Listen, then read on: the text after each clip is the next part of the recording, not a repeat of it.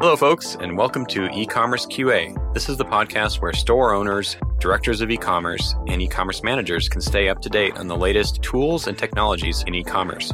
I'll be joined on the show by my colleague and partner in crime, Dylan Holst.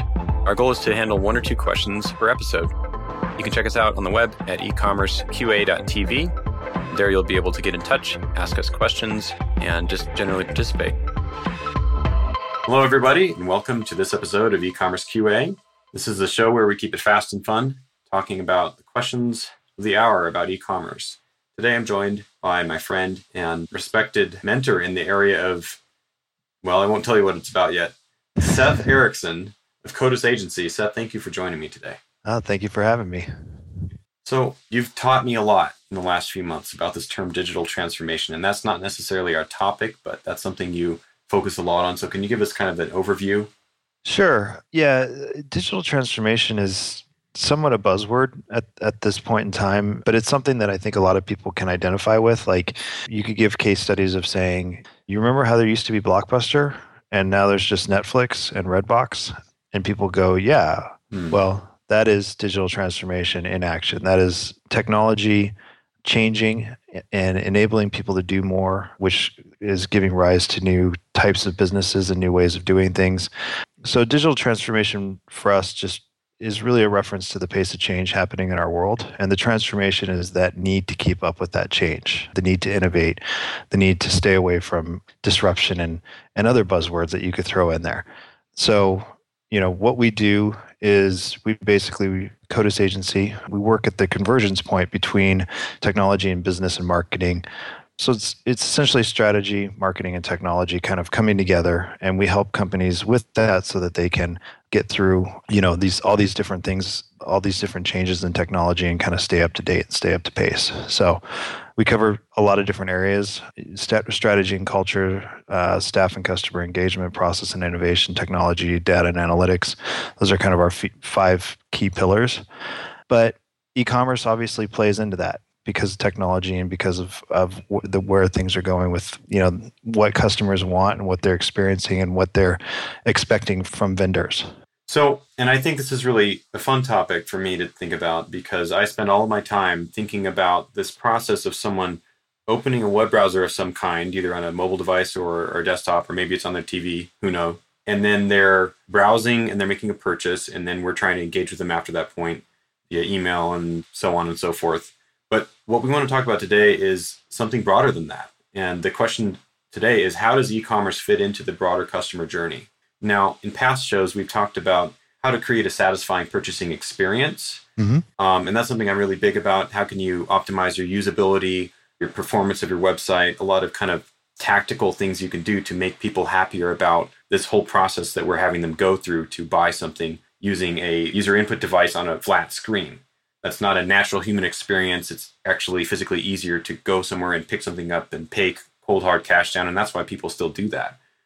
But now we're doing e-commerce, and that's more convenient. So can you expand on this idea of the customer journey and explain how an effective e-commerce store is going to be part of that? Sure.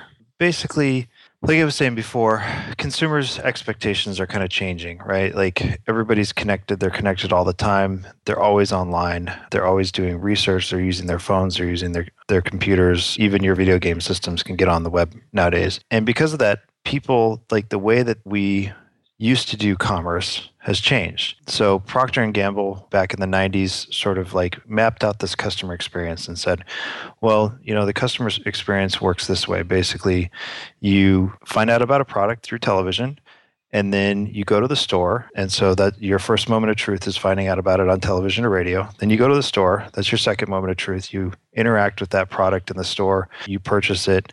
And then you enjoy it, hopefully, or you don't enjoy it, right? And so that was the basic journey. Now, the journey, because of digital, has changed. And it's oftentimes represented to be cyclical, that you move through this certain path. In reality, more and more data that we get on it, we're finding out that it kind of zigzags all over the place. But there are some kind of key core values that happen. And so Google has put out a lot of interesting reading about what they call the zero moment of truth. It really, what the zero moment of truth is it starts when somebody searches your product online. So for e-commerce users, you know, this may be the first exposure. They might Google cat food, right? And that result may return your store or your product. But that then is given way to the first moment of truth where they actually click on the link and they go to your store. And then what happens when they go to your store? The second moment of truth is they actually buy something. So they've gone from Google, they've been exposed to your store, they click through it, they're looking around, and now the second moment of truth is this idea of I made a purchase. Then it leads to the ultimate moment of truth, which is what was that whole experience together that I just had? Was it positive? Was it negative? Did I like the store? Did I feel like it had other products that were helpful? All these things kind of go into a user's mind as they're making that ultimate moment of truth kind of experience, you know, which leads to thoughts, either positive or negative about, you know, what you have to offer. I mean, it's kind of like, if I can jump in, it's sure. I feel like what you're saying is that's the final thumbs up, thumbs down. Yeah. Right. In the user's mind, they're not going to be ambivalent most of the time. They're going to either think something was a good experience or bad. Now, maybe strong or weak, but you're either winning or losing. Yeah. And that's why it's referred to as the ultimate moment of truth. It's, was this good? Was it bad? And if you're an e-commerce site, there's two different ways you can look at it. One is that I might find your product because I happen to Google search it, or so you happen to be kind of secondary to what I'm trying to achieve as a user through my journey, or you could be primary, meaning that you have a store that specializes in cat food or you specialize in, you know, super eccentric Asian art, or you specialize in very specific things. You sell door parts or you sell expensive antiques or whatever, right? So they may be coming to your store for that, through that specific experience. But a lot of e-commerce does tend to have, you know, sort of touch points that go, they expand out and they touch all these different areas because they're advertising and doing stuff. So there's two ways to look at it. But regardless, any e-commerce store, any, you know, basically you become part of this journey. And so what's really key to that is understanding that you are a part of the journey and how that works, right? And also understanding what your customer needs, right? Having empathy for your customer, understanding not only, you know, being able to look at the data and understand, well, are they coming here for a specific product, or were they coming to my store for my store, right? Like there's sort of a difference, and you need to be able to segment your audience in different ways. And that's pretty easy through the data because you can always track, you can always say, oh, well, this person came through Google, this person came from, you know, some marketing collateral we had over here, it whatnot. But you have to be able to take that data and then start breaking it up and segmenting it down so that you can understand why your audience is there, what they're really looking for, and what's important to them. And I know that you've done other podcasts about some of this kind of targeting. Mm-hmm. I think you just spoke a week ago or 2 weeks ago, even on email targeting, right? And which again goes back to segmenting your audiences and being able to say, I know that this user only comes here because we're the only ones who carry this product, or we have the best price and that's why this user comes here. And some of that stuff, you know, you can do little surveys and things like that that are pretty uninvasive, you know, that you can try to run and try to understand. A/B testing again is another way to start to understand what your users are looking for, right? You kind of change things up and you move things around and you say, well, now we're going to move all of our widgets up higher on the page and our doodads lower on the page, right? And this kind of stuff starts to give you insights about what your users are really looking for and what's driving them. Like I said, surveys never hurt. You can always send out an email and ask people and say, you know, how can we make your experience better? Mm. And honestly, like consumers like it when somebody asks them something genuine as opposed to, please give me feedback. You know what I mean? Like, yeah, don't name your feedback button feedback. Yeah, I feel like often I buy something from a store and they send me a thing and they're like, would you like to rate your experience with our store? I'm like, no. But, you know, it's, again, it's how you approach it. Like, ask simple questions. Don't try to get people to answer a 20-page survey about their store. Say things like, would you be interested in coming back again? Simplify, right? Mm-hmm. Because nobody has time to answer, you know, these surveys anyway. So I'm not advocating that you ask people to get into this whole survey thing, and so that you can find out more data. Right. There's a tool I like to get clients to use. It's called Hotjar. It's just a little JavaScript embed code you stick on there, and you can set up a little survey that's limited to one page. If you're wondering about do people like this page or are people struggling with this, and you can just have like a one question survey right there. Bam. And they just click once, done, Yeah. I think there's multiple tools out there. Everybody kind of does something a little bit different, but I have seen Hotjar. But yeah, that kind of stuff is important, and you have to kind of figure out how to capture that. And I think oftentimes when somebody is selling a product, they kind of focus on their technology, and they focus on, is our technology the best, and is it fastest, and do we have the right products, and is it the right price? But that actually plays into the purchasing part of it, right? But again, where is that part along the journey, right?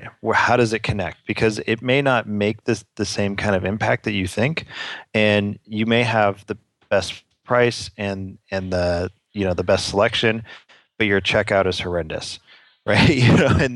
And then they start having that bad experience, right? Because they're like, oh, this site looks great. They have the products I want. This is the price I want. And then they go through checkout and they're like, this is one of Dante's levels of hell. I don't know which one, but I know I'm in it, and I don't know how to get out of here, and I don't want to answer all these questions. And why do I need who needs, my birth certificate to purchase something? Yes, yeah. So that really goes back to user experience, right? And I think the zero moment of truth, the first moment of truth, the ultimate moment of truth, I can kind of break them up in different ways. And a different way to think about them is zero moment of truth is often marketing driven. You have a banner out there, you're pushing something, you're advertising something, and the customer goes, okay, I'm now exposed to this, and I want to go on this process of discovery. Then the first moment of truth is I'm considering, I might be interested or enchanted by what you're offering. And then they move into this purchasing phase. And then through the purchasing phase, that's when they start going into the ultimate moment of truth, which is really reflection. They're thinking about their experience, and then they may express that. And one of the things that is important to know is that when people have a really good experience or a really bad experience, they will talk about it. If they have a mediocre experience, they won't say anything at all, because everybody gets a mediocre experience from every vendor they go to, right? So how do you get that experience to be so positive that when people go talk about it, they share that information with their network of friends and families and followers and everybody else around them, so that actually, that word of mouth actually generates you more business, right? You become more trusted because somebody that I know said something really good about you, and I saw it in a Facebook post, or they shared a link or whatever. All these things kind of translate into dollars and cents at the end of the day, but nobody really thinks about it that way, right? They just think, do I have the good technology? And so all of these experiences sort of ripple out into social media and how people talk about you, and they're, whether or not they're sharing good things or bad things about you too. So that's important to note as well in this ultimate moment of truth. So what we really care about is the ultimate moment of truth. And in order to get there, we have to go through the zero moment of truth, the first moment of truth, the second moment of truth, maybe other moments of truth. Yeah, it's key to the understanding, right? To the insights that you'll gain about your customers and how you'll be able to interact with them. Nice. Well, I'd like to know how our listeners can get in touch with you if they want to employ some of these strategies in their company. Sure. Our website is kodisagency.com. That's KODIS.